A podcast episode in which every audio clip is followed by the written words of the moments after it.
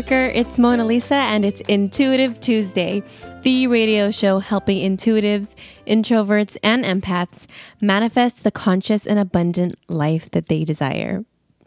So as you may know by now, I am a huge fan of teaching what I'm currently learning and implementing in my own life with full transparency, and this episode is no exception.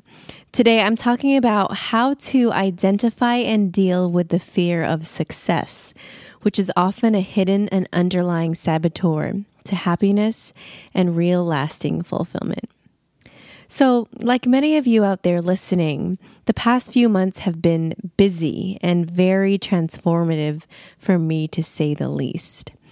And it's interesting because a lot of my clients and peers have also been in the middle of some major moves, life changes, and career changes. And in general, I'm sensing that a lot of people out there, as well as maybe you listening in today, um, are experiencing a shift in your life in the right direction. So myself, let me give you some background on where I've been. I actually skipped a few, I think one Intuitive Tuesday, um, a few weeks ago because I had a minor surgery, which I'm completely now recovered from. And also last week, Mike, Michelangelo, who's my husband, and Ella, who's my Persian kitten, um, and I, we all officially moved to our dream city of San Diego. Amazing. We love it, love it, love it out here. And today, now I live in a really luxurious five-star resort style community, and I'm surrounded by palm trees and the sun, and I have an incredibly fulfilling business where I get to serve women who uplift and inspire me with their own transformations and their own stories and journeys every single day. And I literally spent excuse me, a lot of my weekend um, lounging by the pool, and part of my Monday afternoon lounging poolside, and really just soaking up the life that I really created consciously. And while everything initially was falling into place and aligning, my business, my lifestyle, upcoming travel plans, my finances, my family, while this was all aligning, I found myself in the middle of moments of disbelief and intense fear. Let me know if you can relate to feeling that way, especially when things are going right. And more than once I thought, do, like, oh my God, do I really live here? And is this possible for me? And then I started thinking, well, what's the catch to this? Is it all going to be taken away from me? Is this too good to be true? Can I really afford to live here and live this lifestyle and sustain it? And a lot of my old money beliefs and programming came rearing its ugly head. So I started distracting myself, which many of us do, right? And mentally checked out from, and I, I did the usual things that I do when I mentally distract myself and check out. So I was checking into social media and not really doing anything, just kind of scrolling. I was eating food for comfort, food for a sense of safety. I was texting about who knows what. And I even was tempted to start playing WoW again, which stands for World of Warcraft, if you don't know about that, um, which is an online game that I was super addicted to in college and sucked away all of my time. And I found myself thinking, oh my God, I really need to play WoW right now. And that's only a thought that comes up when I really, really want to check out and lose myself for hours. Um, and yeah, you learn a little bit more about my weird quirks every podcast. But what I'm trying to point out here is that while I've experienced moments of presence and incredible gratitude and even bliss during the move and transition here, I al- I already noticed that I've been distracting myself and shying away from feeling really, really good. The second it starts to feel really good, I distract myself, I ignore my beautiful surroundings, and I choose to focus on a, some minor issue or problem, like what am I getting for dinner? Or, you know what, we need to buy hangers, and I need to go to Costco to buy those hangers because we don't have any, and I just focus on all the things I need to do instead of taking a deep breath and seeing the life that I have really consciously created, looking outside at the palm trees around me, looking at the incredible view, right? So it's funny, a funny story. I even got stuck in our elevator alone for about ten minutes without my phone And I was in there only, yeah, for ten minutes, but this was right after we moved in. And it was really scary because I didn't know how to get out. I was starting to get a panic attack and I was like, oh my God, what is going on? And I'm convinced that I manifested this uh, during our move because it was feeling so amazing that it was some form of self-sabotage that I was bringing in. And as a side note, if you ever get trapped in an elevator and find yourself panicking, sit down. There's a lot more, it's a lot easier to breathe when you're sitting, um, and breathe through it as you wait for help. And there's a help button. So side note, but self-sabotaging is really real.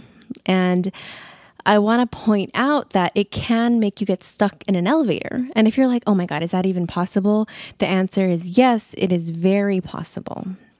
One of my own business mentors, Marie Forleo, she talks about how she used to always get physically ill after a successful business launch.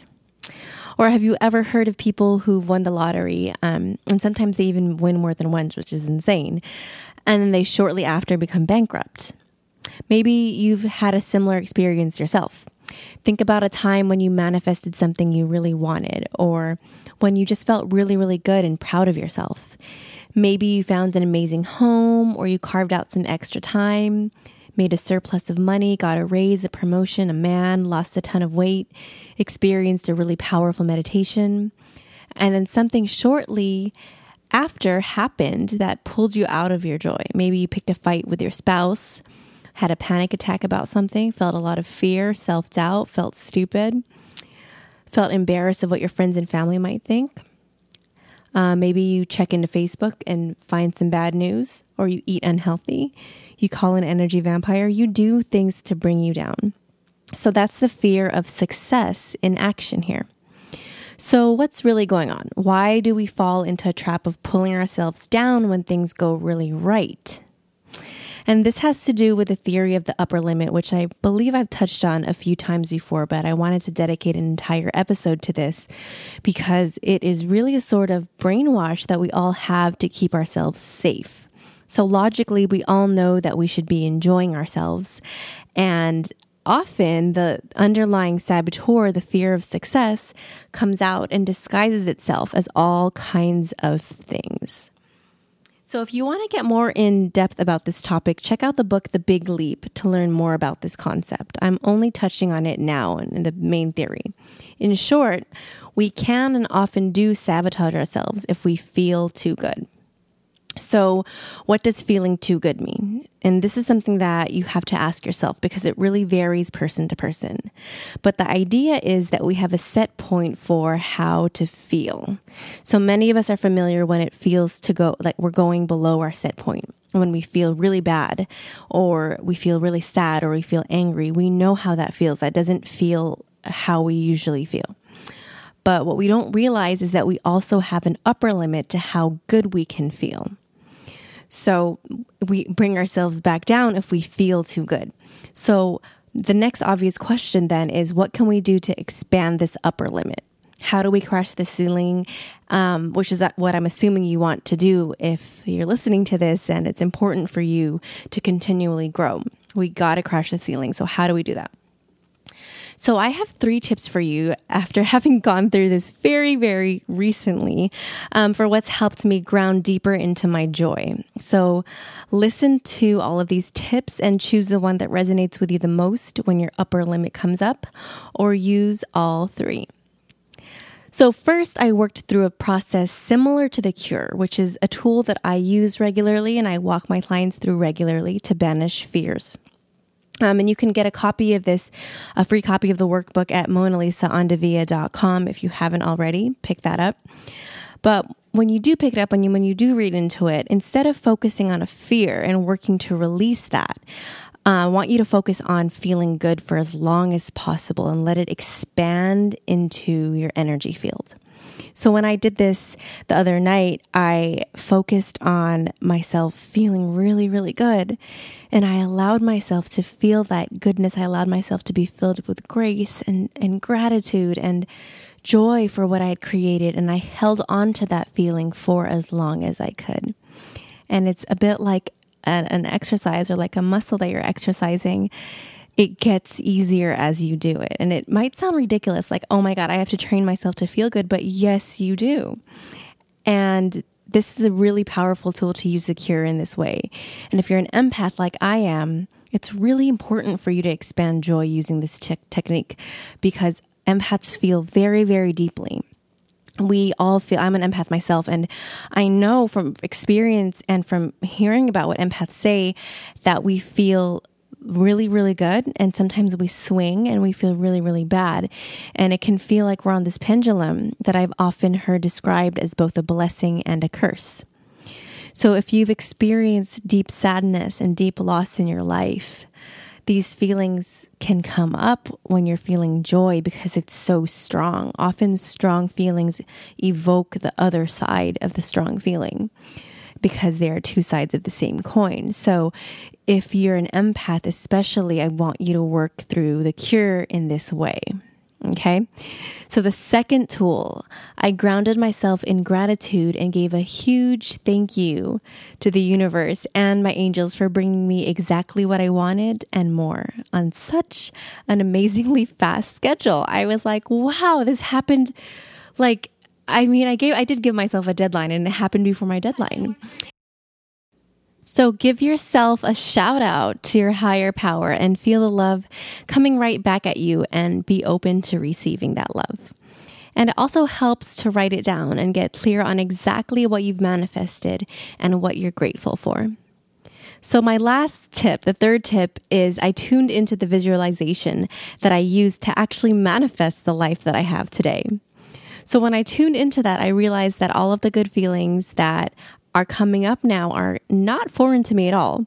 In fact, I plan to feel them on purpose using my core desired feelings, which is a foundational Desire Map principle that I always use in my one-on-one work and I always use in my own life. And so when I remembered that these are things I planted in my life on purpose and I actually felt them before, they felt more familiar. And my and I remembered that my primary purpose and my primary intent was to feel good. And now my responsibility was to receive and allow myself to feel good.